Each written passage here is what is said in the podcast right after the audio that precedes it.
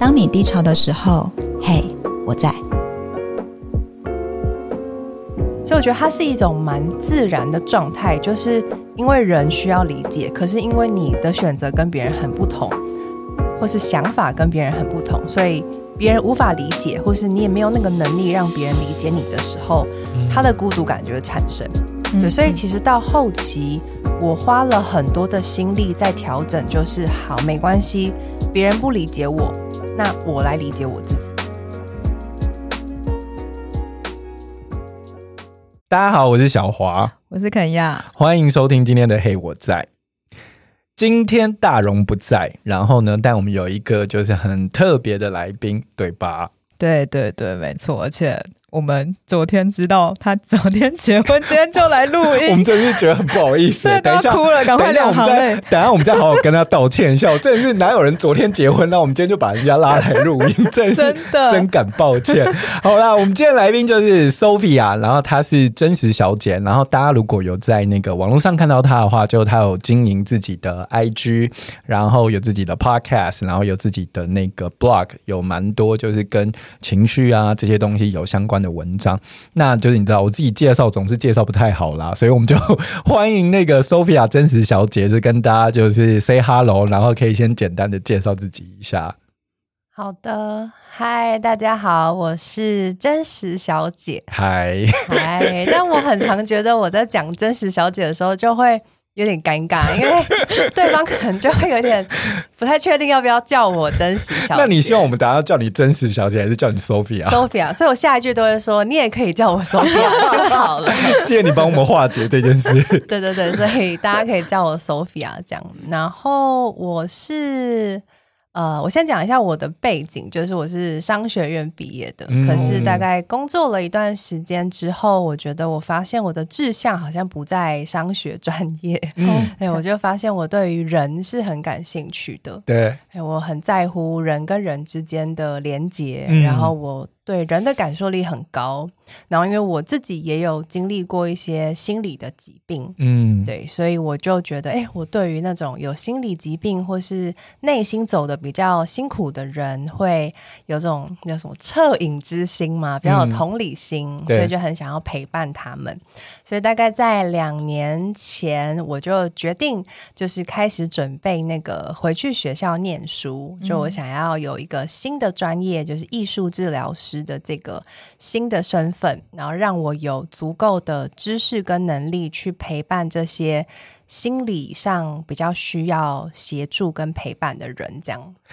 我跟你说，我当时因为我们今天要跟 Sophia 聊天嘛，然后呢，嗯，我其实就是默默偷偷听了，就是她姐姐也不是默默偷听了，我就正大光明听这样，我就听了几集 Sophia podcast， 然后我就想说，天啊 ，Sophia 根本就是我们平行世界的伙伴啊！因为 Sophia 就是她每次节目，我忘记是开场还是结尾，然后她就有说，就是她就是会想要用就是她的故事，然后她的方式，然后来陪伴大家。那我想说，根本就跟嘿我在一模一样啊！你根本就是我们第四个 partner 吧？没错，所以那时候我听到你们就是邀请的时候，其实是蛮，虽然我真的最近蛮忙的嘛，就是因为要结婚啊，嗯，然后今年要准备出国念书，所以其实就有点犹豫，因为我最近其实没有打算要就是上什么节目或什么的，所以我就谢谢你，但我就觉得因为理念很契合，所以也很想知道说，哎，到底是什么样的人，然后你们是在做什么事情这样，也是有点想要抱着那种认识你们的心情来的这样。对啊，哎，但我们真的很不好意思，再让我们道歉一次。我们现在介绍完你完以后，我们终于可以好好道歉。你道歉之前应该是要恭喜人家吧？啊，对对对对对，恭喜你，昨天就是结婚，新婚愉快，对，新婚愉快。谢谢。然后我们当时就是约那个 Sophia 的时候啊，然后因为我们这一季就是其实大概前面几集我们就聊了几种不同的情绪嘛，其实因为我们这一季其实就在跟大家聊不同的情绪，然后我们过去几集其实有聊过，比如说像嫉妒这件事情，然后比如说我们有聊过焦虑这件事情，然后我们有聊过喜欢，因为其实喜欢某种程度上有很多复杂的情绪在里面。然后我们当时就问 Sophia 说，哎，那 Sophia 你有没有什么比较想要聊的那个情绪？然后后来 Sophia 就说，哎，那个孤独应该是孤独吧，对不 对, 对？你就说孤独这件事情不错，对不 对, 对、嗯？但我跟你说，我们知道你昨天结婚以后，我们就更讶异。然后我们想说，啊，真的、哦，就是你结婚，然后但你想要聊孤独这件事情，然后我们就想说，太好了，好奇我们想说这里面一定有很多故事可以挖。很好奇，是我其实我跟我先生关系很不好、啊，我很孤独。但你先生会听这一集吗？我们可以分享给他吗？等一下，这是什么婚姻中的单身吗？人家昨天才新婚。我们要那个 podcast 整个变成另外一种，你知道，专门在聊感情。对啊，但你为什么会想要聊这个？为什么想要聊这一题？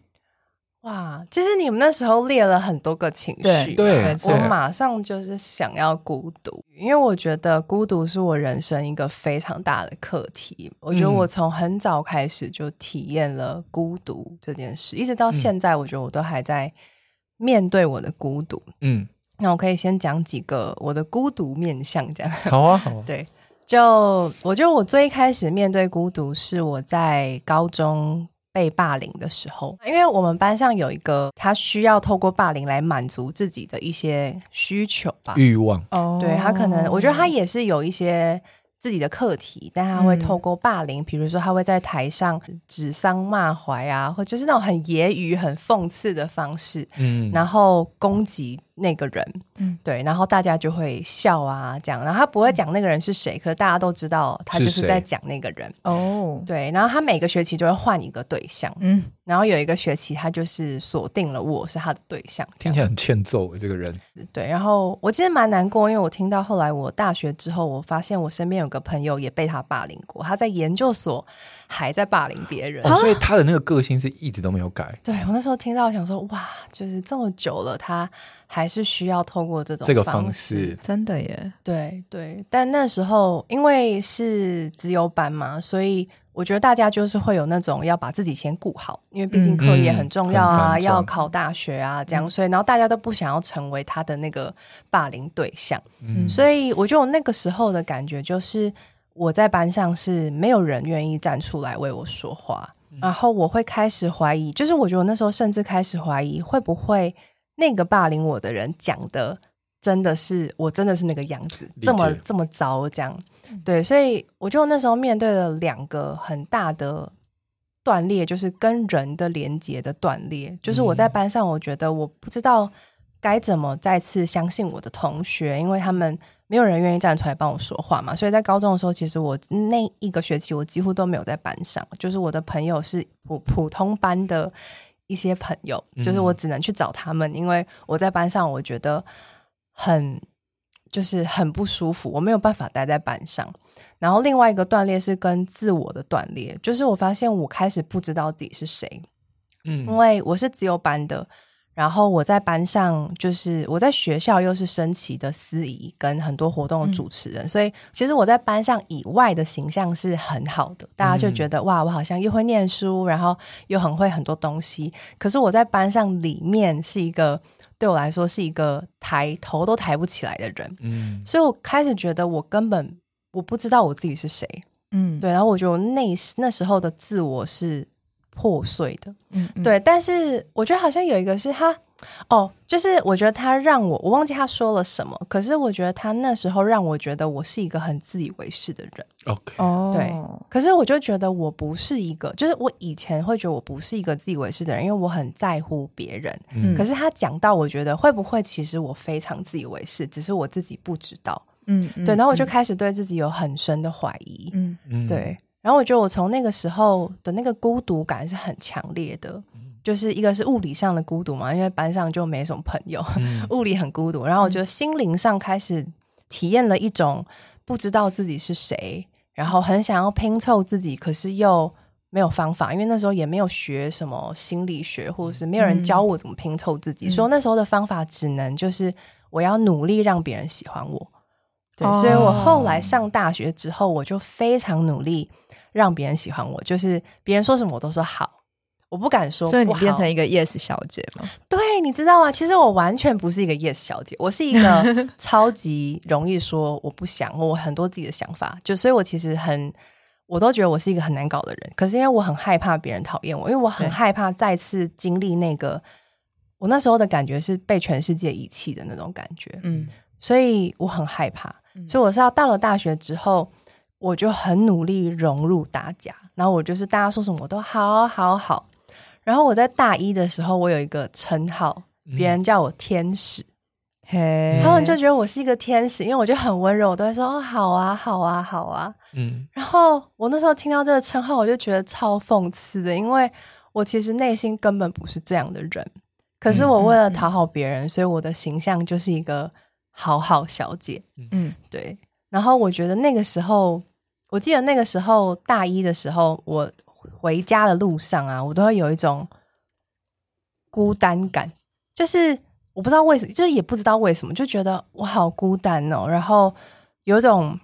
我没有把真实的自己呈现出来。嗯，然后累积了大概两三个月之后，我就会在家里崩溃这样。嗯，就是也没有来由的就突然间就大哭，然后就很难过，然后就有一种回到那种被全世界遗弃的那种很黑暗很黑暗的感觉这样。所以在那个时候大学的时候，就是虽然、呃、可能很多很多人都觉得你是 yes 小姐，但有没有一两个是你真的很要好的朋友，是你敢让他看到哦没有我没有那么多 yes， 我很多时候也是 no 小姐的？好像真的没有欸、哦、大学的时候没有，那真的比较辛苦欸。可能是因为就是高中那个时候的那个就是遗留的那个恐惧感太深了，还没有办法把门打开，把门打开。对，像肯雅讲的，对对，就是我觉得生命中，我觉得我现在很好的朋友都是在大学后期认识的。嗯，所以你说后期，所以后期你是不是就是在那个每两三个月就崩溃一次之后，有了一些新的尝试才认识了他们？有，我后来撑了一个学期，大一上嘛，我就很努力融入大家，然后后来就发现这样真的不行，因为我发现我根本就不快乐，所以我后来大一下、啊、我就很常就是一个人。嗯，我就觉得那我不要跟人任何人了，我就是我自己去修我自己喜欢的课，我自己去就是咖啡厅念书，然后我我做我什么都可以自己一个人这样。嗯，对。然后我后来因为我开始自己一个人之后，慢慢跟自己比较贴近嘛，就是我大概知道我想要什么不想要什么，我不需要去顾虑别人的喜好，因为就没有人跟我一起嘛。那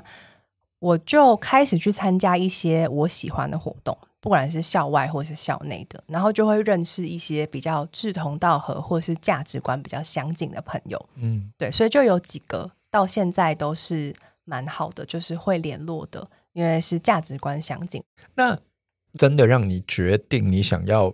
帮你自己做一个转变，就是有一个什么事件发生吗？在当时，还是就只是情绪一直累积累积累积，然后就觉得啊我没有要这样？好像我应我现在回想没有，我好像有点渐进式，就是我大一上很想要跟在团体里面，然后后来我大一下的一个先有一个尝试，就是我可以跟一个朋友比较亲近，嗯，然后就是跟他讲，我们就一起念书上课。可是我后来发现我连跟朋友都不行，就是我只要跟一个人太常相处，嗯，我发现我就会开始，我们俩关系就会开始变得有点紧张。那当然我觉得不是全然是我的问题啦，就是我觉得就是嗯、呃，我其实也不知道到底问题是什么，但我觉得可能是我比较不是那种很适合跟一个人太常相处很久的人，嗯，需要一点，我很需要、呃、me time 的人。我发现我很需要个人的空间。嗯，对。嗯，但我觉得有可能是因为霸凌的这件事情对我来说有个很大的翻转。其实我以前印象中我小时候是非常外向的人，我很喜欢跟人相处，我很外向。可是我觉得霸凌之后的我变得越来越内向，我很需要自己的时间，然后我需要自己充电，就跟人相处对我来说都是耗费心力的，不管跟谁。嗯，对。所以我后来就发现哎，我好像从一群朋友变成跟一个朋友，然后到后来我觉得好像自己一个人是我最舒适的状态。对，所以我就开始自己一个人。对，但是呃，我觉得大学对我来说一个比较大的转变是大四的时候，因为大四的时候我大四上啊就接了很多活动，然后上了很多很重的课，就有点像是把自己搞到 burn out， 就是电池没电了这样。嗯嗯，然后我大四上结束的那个寒假，我整个人的状态是非常非常非常低低迷的，对，因为可能就是大致上太吵了，所以整个我的身心是很憔悴的。然后我就发现我又回到了大一的那个状态，嗯，就我大一那时候就是很很情绪非常的敏感，以及我大一是有暴食行为的。就是我发现 我,、哦、我们应该要再邀你来聊一集暴食，真的因为我那时候就是情绪，我其实那时候也不知道我自己是暴食，嗯，就是后来回顾我我学了一些东西才知道。但我们那时候就是会那种狂吃，就是站在家里面的柜子就什么就开始吃，这样吃到就是快吐了，嗯，但我又催吐不出来，所以我我就是没有催吐，然后但我就会好几天不吃东西，我就会觉得自己是很羞愧，我觉得自己很胖，然后不应该这样，然后好几天不吃东西之后，但又有累积很多情绪，就又开始吃这样，嗯，大一的时候是这样。然后大四那个寒假我就发现我又开始又来了，很想吃东西，嗯，然后我我吃完东西之后我发现我没有办法出宿舍，就是以前大一还可以勉强自己，我会跟自己说好，我们要重新站起来，我们要出去，就是面对人群，然后上课。可是大四上结束那个寒假，我是发现我真的没办法出去，嗯，就我发现我一想到我出去，然后面对所有人的眼光或什么，我就完全没办法。所以我记得我大四下开学的第一天，我就发现我没办法去上课，嗯，我就发现我竟然出我不能出门欸，嗯，然后我那时候有一个心里面有个声音就告诉我说我需要帮忙，对，因为以前大一到大三我就是靠我自己跟自己说啊努力啊，然后看一些书啊什么的这样，然后就状况时好时坏。那 那, 那个时候开学第一天我第一次有警觉到我好像需要帮忙了，我没有办法再靠我自己，嗯，把自己拉起来，嗯，所以我当天我就打电话到学校的那个心辅中心。哦哇，那你其实蛮有意识的。我也不知道我哪来知道心辅中心，欸，对啊，你很有意识哎，欸。大荣如果在这的话，他一定会帮你拍拍手，所以我要帮他拍。他就说，嗯，而且我们就是做了一些东西，果然还是有用这样。可是那时候心辅中心一点都不强，就是我知道现在的心辅中心好像一位难求，很难预约。现在好像做了蛮多改变。那那你当时打电话去，你收到的就是帮忙是什么？我那时候就跟他说，我觉得我需要咨商，而且我现在就需要，因为我真的快不行，我那时候的情绪真的是很满，对，我觉得我真的好需要有一个人，所以我就跟他说我现在就需要，对，然后他就说好，那你现在就来这样，因为那我因为其实那个地方就在我去我系馆的路上，我很常看到他，那，嗯，我那天就就是很努力的出门，然后我还记得我就是很小心不要被同学看到，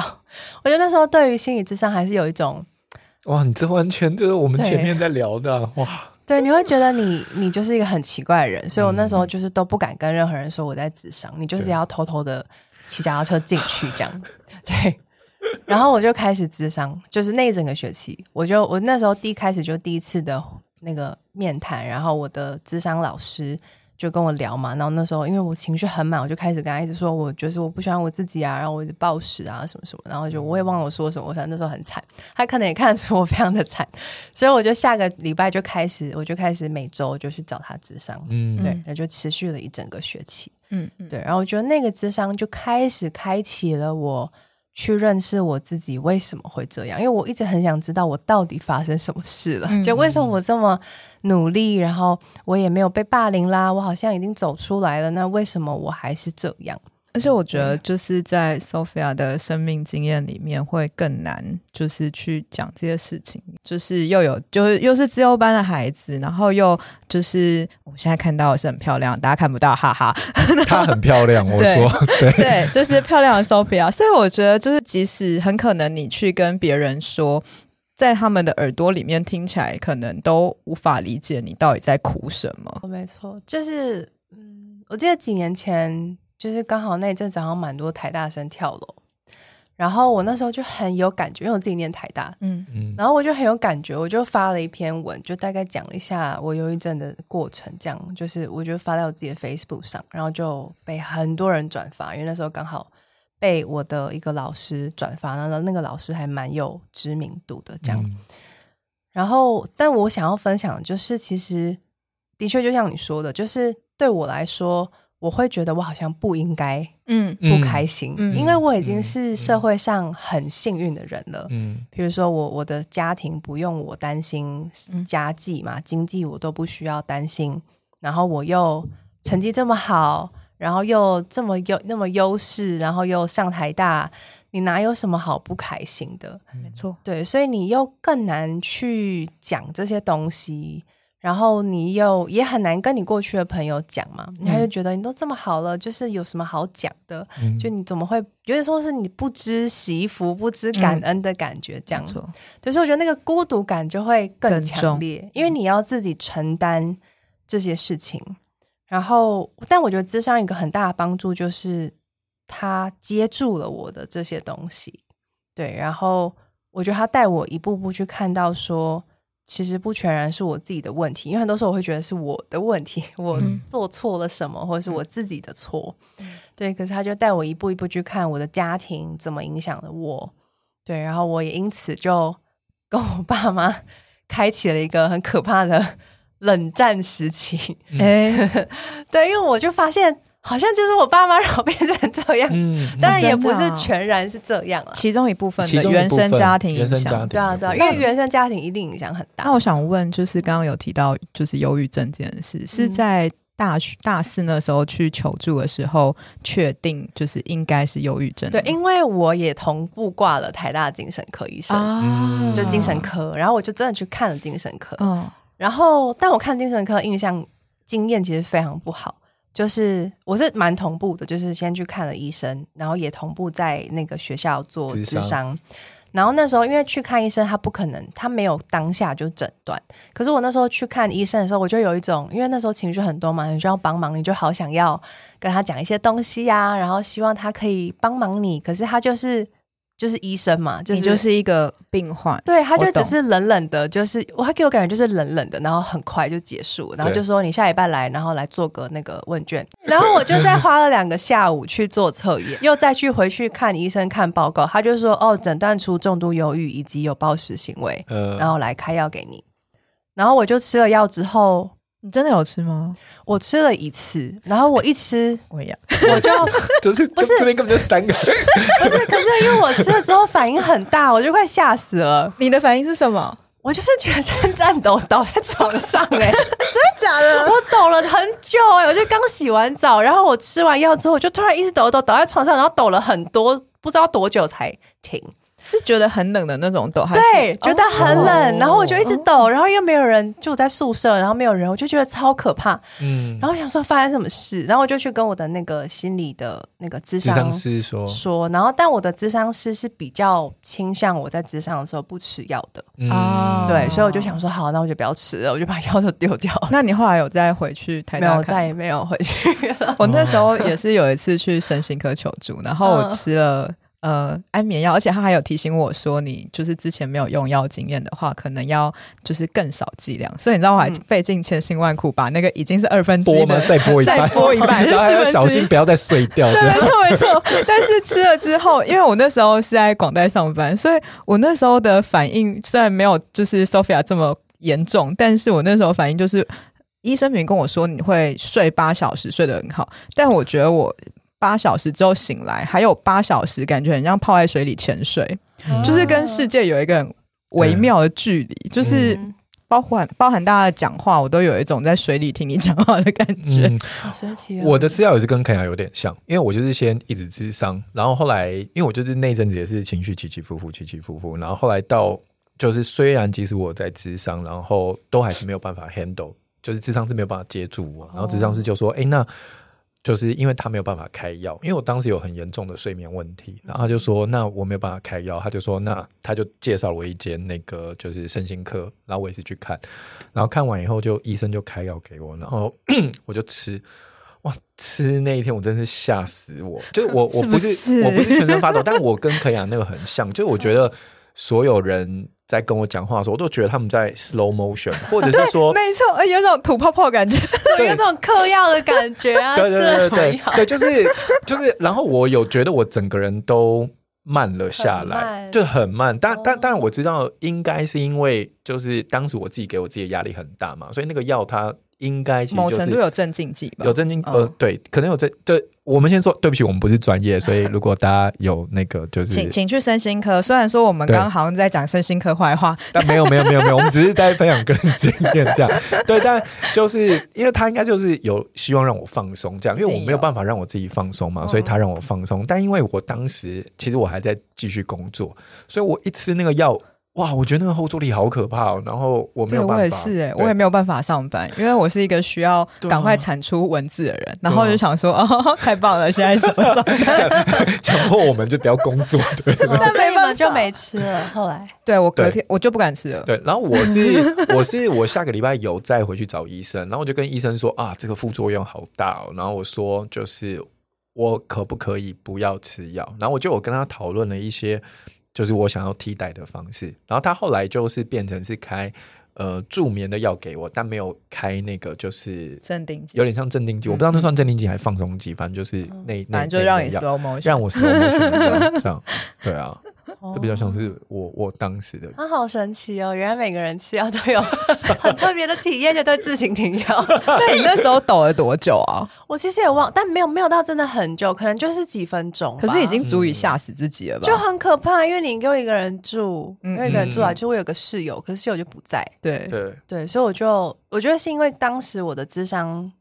室友。就是也支持我先不要吃看看，对、嗯、对，所以我就我就是靠智商。嗯，再一次跟我们的听友们说，就是如果有这些的话，就是记得一定要去找，无论是你要开始用药或是停药，都要找你的医生聊完以后你再做这些，或者是去智商，对，或者是去智商，要有专业人士，对，没错没错，对啊。但我刚有一个就是好奇，我想再多问一点 Sophia、嗯、那可能也跟我们一开始在讲那个孤单有关，就是说。嗯，照我刚这样听完 Sophia 的那个状态嘛，就是说你其实有就是察觉到，就是说或是说发现自己其实是会比较需要自己时间的，但在那个自己的时间里面，是因为那个自己的时间让你感到孤单吗？或者是说是因为你觉得像你刚刚说其他的原因让你觉得有这种孤单的感觉？嗯嗯嗯，我记得你们的访纲有一题是那个寂寞跟孤单的孤独的不同，对对不对？对，我觉得好像可以用这个来回答。嗯，呃，寂寞比较像是你想要找人家陪，情感上的，嗯，然后但没有人，对，所以你会觉得有点寂寞，嗯，对。但是我觉得我自己比较没有这个问题，就是我自己一个人的时候，就因为我我我觉得我发现我不太很常需要人陪。所以我很可以就是一个人去旅行啊，一个人去咖啡厅，我都觉得哎，蛮蛮蛮 chill， 就是 OK 这样。可是我会有那个极孤独感，嗯，可是那个孤独感不是因为情感，而是因为我觉得那种不被理解，或者是跟世界的那种距离，嗯，因为你跟别人不一样，嗯，所以可能别人不理解你，别人不知道你为什么要这样，比如说你为什么要就是把自己关起来啊，或者是你为什么，比如说我还有一种很强烈的孤独感是呃我的职业选择，因为我的职业选择其实跟我的商学院的同学都非常不同，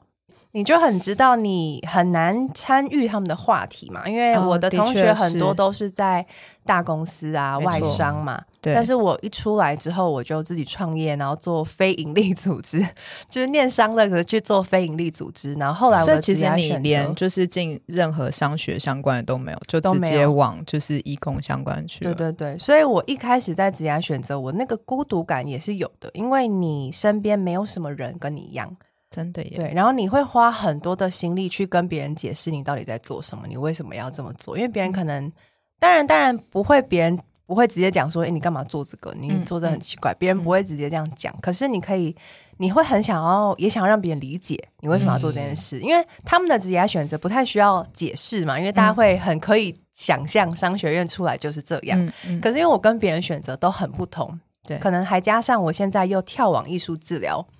然后它也是一个相对少人的选择、嗯、所以我其实我觉得我在职涯过程中都是很孤独的，就是我一个人要去做走一条没有人走过的路，然后你很难跟别人解释你为什么要做这件事，所以我觉得那种不被理解，可是因为你其实人还是会渴望对方理解你，嗯，对，所以我觉得那个孤独感就会产生，对、嗯、所以我觉得它是一种蛮自然的状态，就是因为人需要理解，可是因为你的选择跟别人很不同，或是想法跟别人很不同，所以别人无法理解，或是你也没有那个能力让别人理解你的时候，他的孤独感就会产生、嗯、对，所以其实到后期我花了很多的心力在调整，就是好，没关系，别人不理解我，那我来理解我自己。嗯，对、哦、对，因为我觉得这是一条最好的路，我自己现在觉得，因为我后来发现了一件事情是，我觉得我被存在主义哲学影响蛮多的，就是就是我觉得其实人本质上是很孤独的，嗯，对，但是呢，人呢，就是他可以为自己创造出人生的意义，然后以及只有我们自己可以陪伴我们自己走过一就是一辈子。尽管我的伴侣也没办法，对，我跟我伴侣关系是很好的，可是我觉得我们虽然他对我已经有很多的理解，相对于其他人，可是我也很深刻的感受到有一些我很深的东西他是没有办法理解的，因为我们的人生经历很不一样，他就没有经历过忧郁症，他没有经历过霸凌，他没有经历过我的这些职业选择，所以我没有办法渴望，我没有办法希望他完全理解我，嗯，然后我也觉得这样的期待也是不公平的，因为他不可能，对，所以我就发现哎，其实最可以理解我自己的就只有我自己，嗯，对，所以我就发现哎，那我来理解我自己，对，所以我现在就是当我又觉得孤独的时候，我就会跟自己说话，我就会跟自己说，嘿 Sophia， 我知道你为什么要做这件事情，你看你当初是为了什么什么什么而选择做艺术治疗的、啊、那你现在遇到这些困难是怎么样怎么样，我就会开始跟自己讲话，然后我会跟自己给自己很多的肯定，然后我会跟自己说没关系，我陪着你。所以你比较像是把自己想象成就是自己另外一个分身，然后再跟自己说话。对对对，没错，这个也是我在真实电台很想要做的，就是我想要我我其实是我自己练习当自己的好朋友，我觉得只有自己可以成为自己最好的朋友、哦、去陪伴理解支持自己，然后我觉得它让我改变了很多，就是过去我是一个很自我批判的人嘛，嗯、然后很容易很有负面思维，然后很在意别人的评价，很就是很受别人的那些就是有没有肯定啊什么，以前就是一个一百分小孩嘛，就一定要考一百分、嗯、得到父母肯定，对，然后但他就让我陷入了很严重的忧郁，对、嗯、所以后来我就发现啊这样不行，嗯，所以我就觉得那我要把这些外界的东西都收回来，靠我自己，由我来肯定支持陪伴我，然后他给我很多很稳定的力量、嗯、所以我后来慢慢的就比较有自信，然后越来越爱我自己。嗯，对，哎、欸，听众朋友你们听不到，但我跟你们说，刚 Sophia 在讲这件事情的时候，就她超帅的就你在讲那个时候就是眼神是很有力的，然后就是是在发光，我必须说。真的吗？我就说真的。对，就是 Sophia 刚刚讲这段也有在她的那个 podcast 里面有提到过，所以我到时候会把那个收听连结放在我们的节目资讯栏。对，但那一集对我我听到的时候我也是觉得呃，就我蛮有感的。对，我觉得就像 Sophia 说的，就是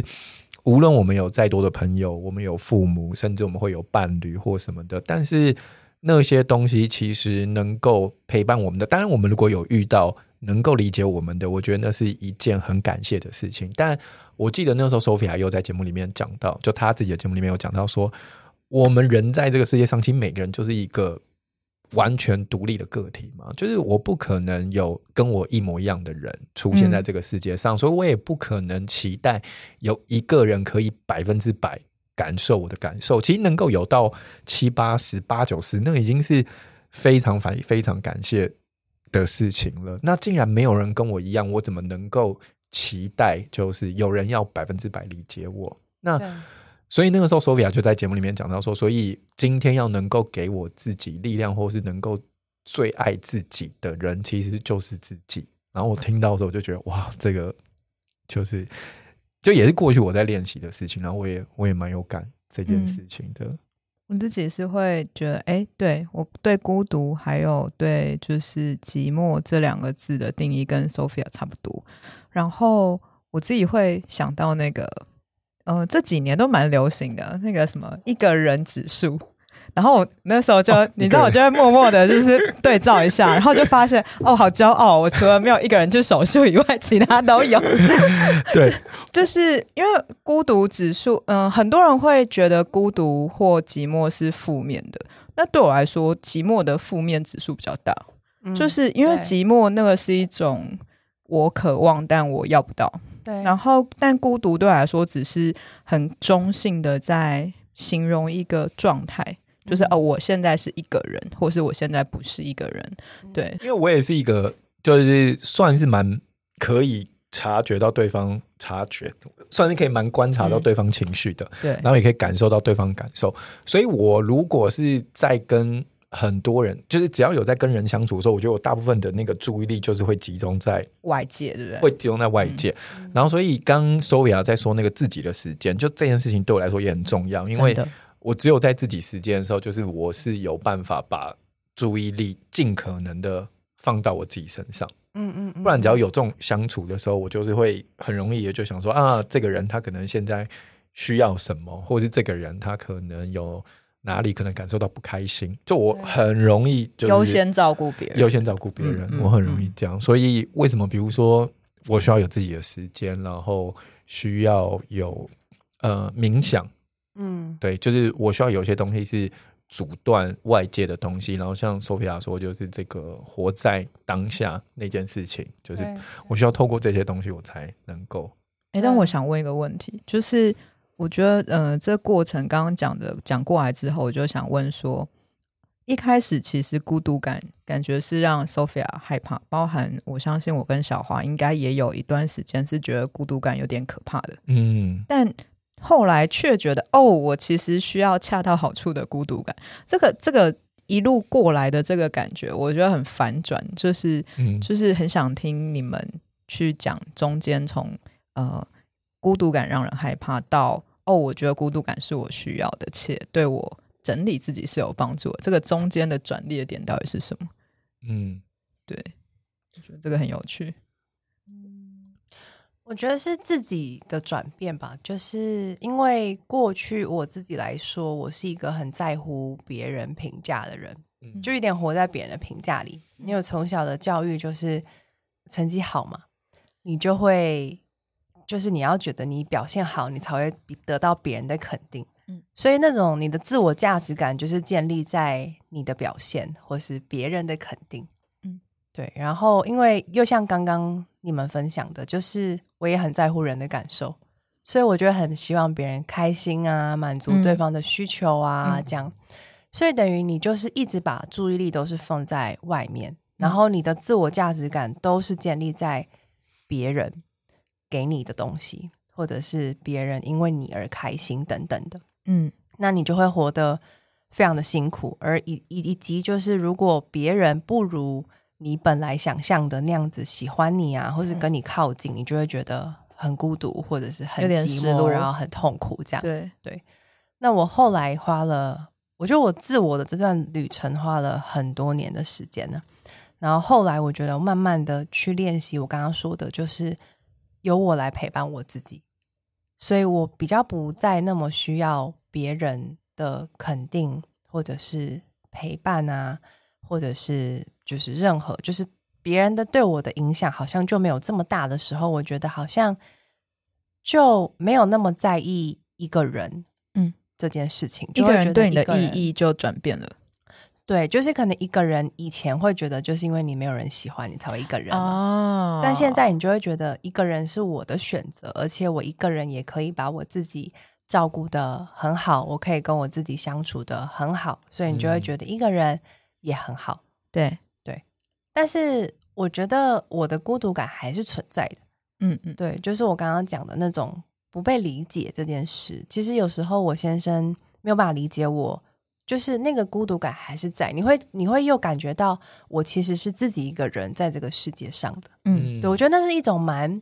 哲学式的孤独、嗯、就是那种思想我的灵魂是一个人的，然后我其实就算死后我也是一个人死去，就是我觉得那个孤独我还是会一直在面对，只是就变成是我会一直需要来提醒我说，哎，由我自己来陪伴我自己，然后提醒我自己，哎，为什么要做这件事啊？来理解我自己，这样。嗯，对，就是现在跟孤独感共存啦，我觉得。因为你刚刚讲到存在主义嘛，我们要帮蓉就是讲话，对，虽然还没有到节目的最后，对，就是蓉虽然今天不在，但他就是。因为他今天对这个议题其实他蛮有蛮有兴趣的，对。然后他有特别写了一段，他说请我们帮他念出来。他说因为他以前就是在上课，然后上到存在主义的时候，然后他就说他非常被存在主义里面孤独的概念打动。然后他说他印象中的解释是这样的，他说每一个人都必然是孤独的，我们都是孤独的一个人出生到这个世界上。然后他说就算是多胞胎，可能是你有双胞胎或什么的，他说也都是各自的出生，而我们也都必然是孤独一人死亡。所以不管身边是否有围绕着亲人朋友，但闭上眼睛停止呼吸的那一刻，也只有自己独自的经验。所以他说孤独是我们作为人存在这个世界上的终极议题之一。嗯，对。但这样算是是我孤独所以我存在吗？我觉得不是，是我本来就是一个孤独的存在。那所以如果就是立基于在这个概念下的话，我觉得更容易对于呃跟自己相合的每一个人，或者是愿意陪伴自己，自己也愿意被陪伴的那个关系里，会觉得更感谢。因为我知道这是很难得的，嗯、就是就是没有任何一个人真的有义务要陪伴另外一个人，嗯，所以我觉得这件事也会某程度转变了，就是我对呃，不管是异性关系或其他朋友关系的想法，嗯，就是像刚刚 Sophia 有提到，就是呃，虽然你知道就是伴侣是很亲近的，但是你不会把这个期待完全压在他身上。同意，所以我也才会说为什么我刚刚说 Sophia 在讲那个就是自己应该要最能够理解自己，或者自己是最能够喜欢自己，我觉得那个是很帅的。因为这就是一件就是我不能把那个期待放在别人上，但我可以把那个力量拉回来到我自己身上。对，对啊。而且其实我觉得当你更有能力去接纳这个孤独，然后去陪伴自己的时候，像我就发现我自己就变温柔了。哎、嗯，对，因为你就满足你自己的需求，比如说我我可以理解我自己了，所以我就不会一直想要要求我的伴侣理解我。哦，对，我就会，对，我就不会把那个情绪，如果为什么你不理解，你为什么要这样，我就不会，因为我已经满足我需求了。欸，这很有理耶。对，所以其实你会对别人温柔，你会被对别人更宽容，因为你知道每个人都不一样，所以你会尊重别人的不同。嗯，天哪！哎，你这集要播给你先生听，因为你先生赚到。因为不是每，我觉得应该不是每个伴侣都就是有这个意思。的确啊，的确，对啊。因为我们其实很常在谈论这件事。嗯，对，我我我其实也都很坦然的让他知道我所有的东西。那我好想突然问一个问题是，嗯，这个伴侣是在你已经开始练习，就是我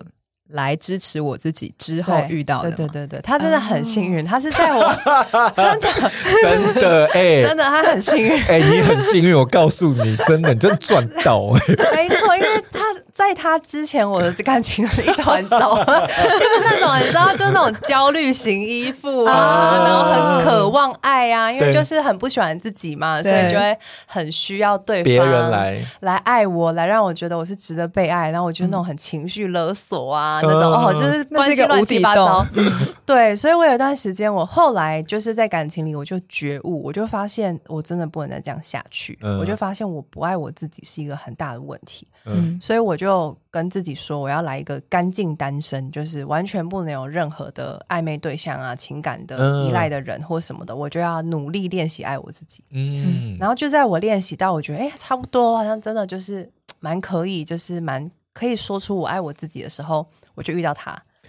对，哇，哎，欸，你先生的有没有一个什么代号或什么我们可以叫他的 P P 是不是 P, P 先生 P 先生 P 先生 P 先生，你真的是遇到现在最好的 Sophia， 你真的赚到，欸，我跟你说，你真的赚到，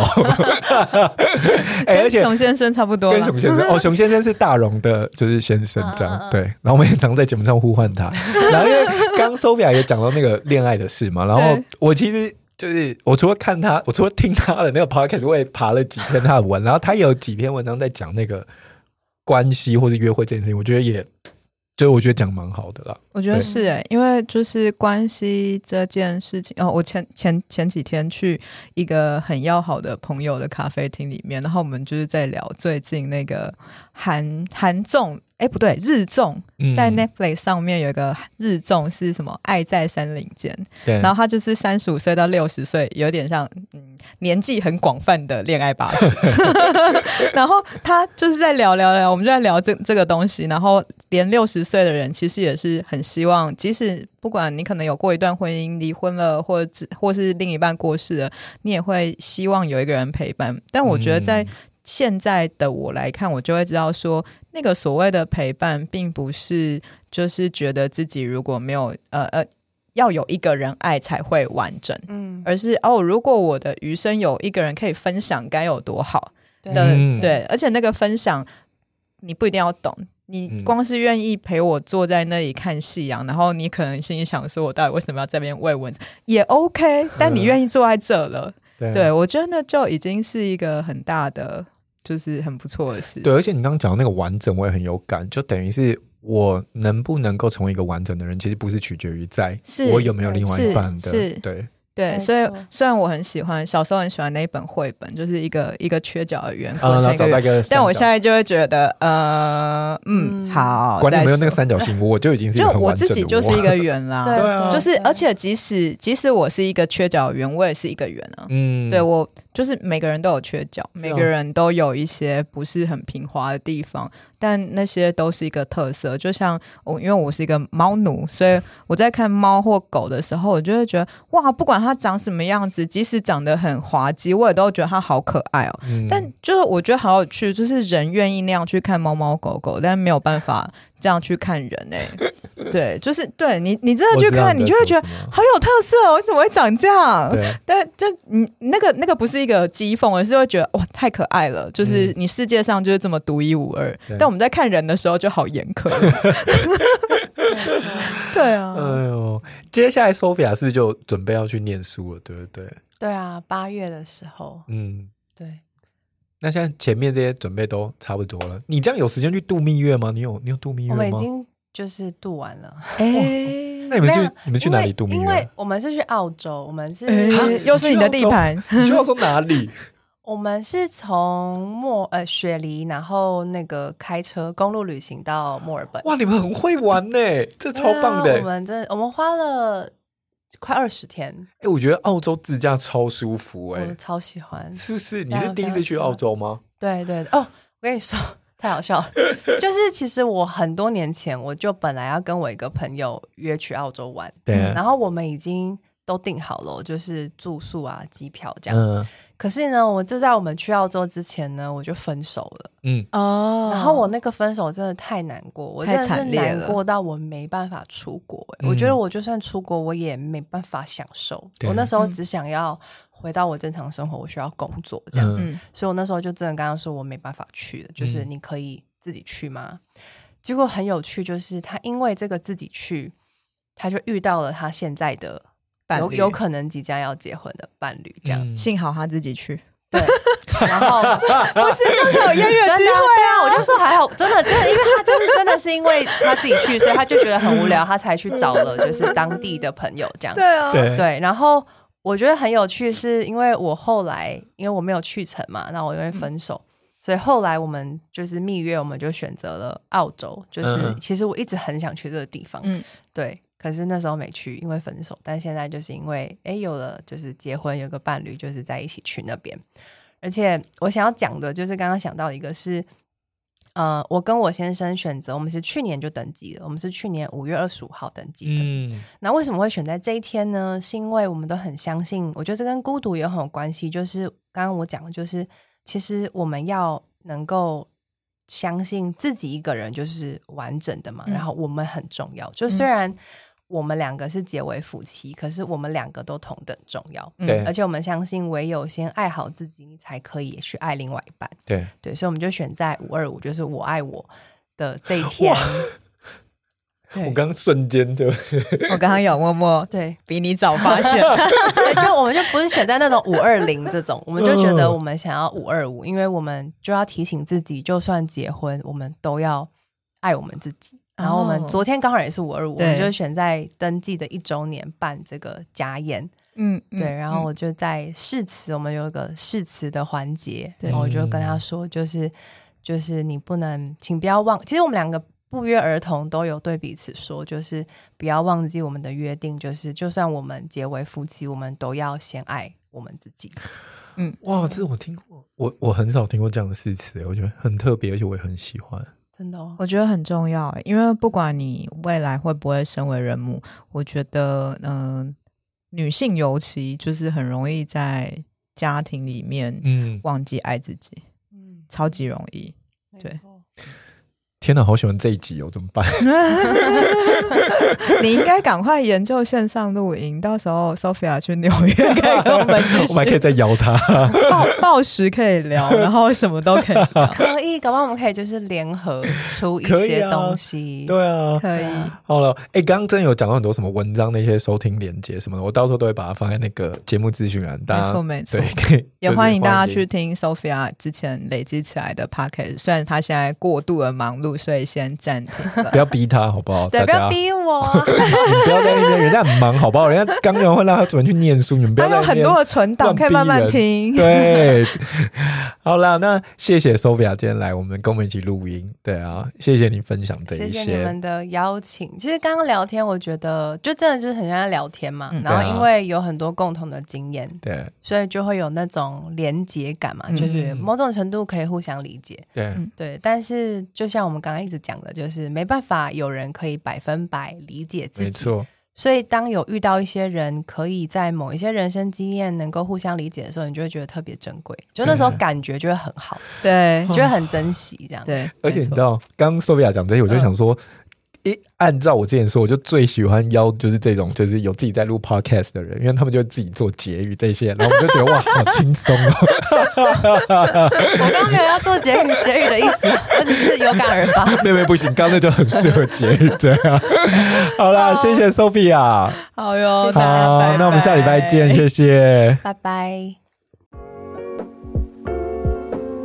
如果你喜欢今天这集节目，你可以追踪关注我们的 podcast， 分享给有需要的朋友，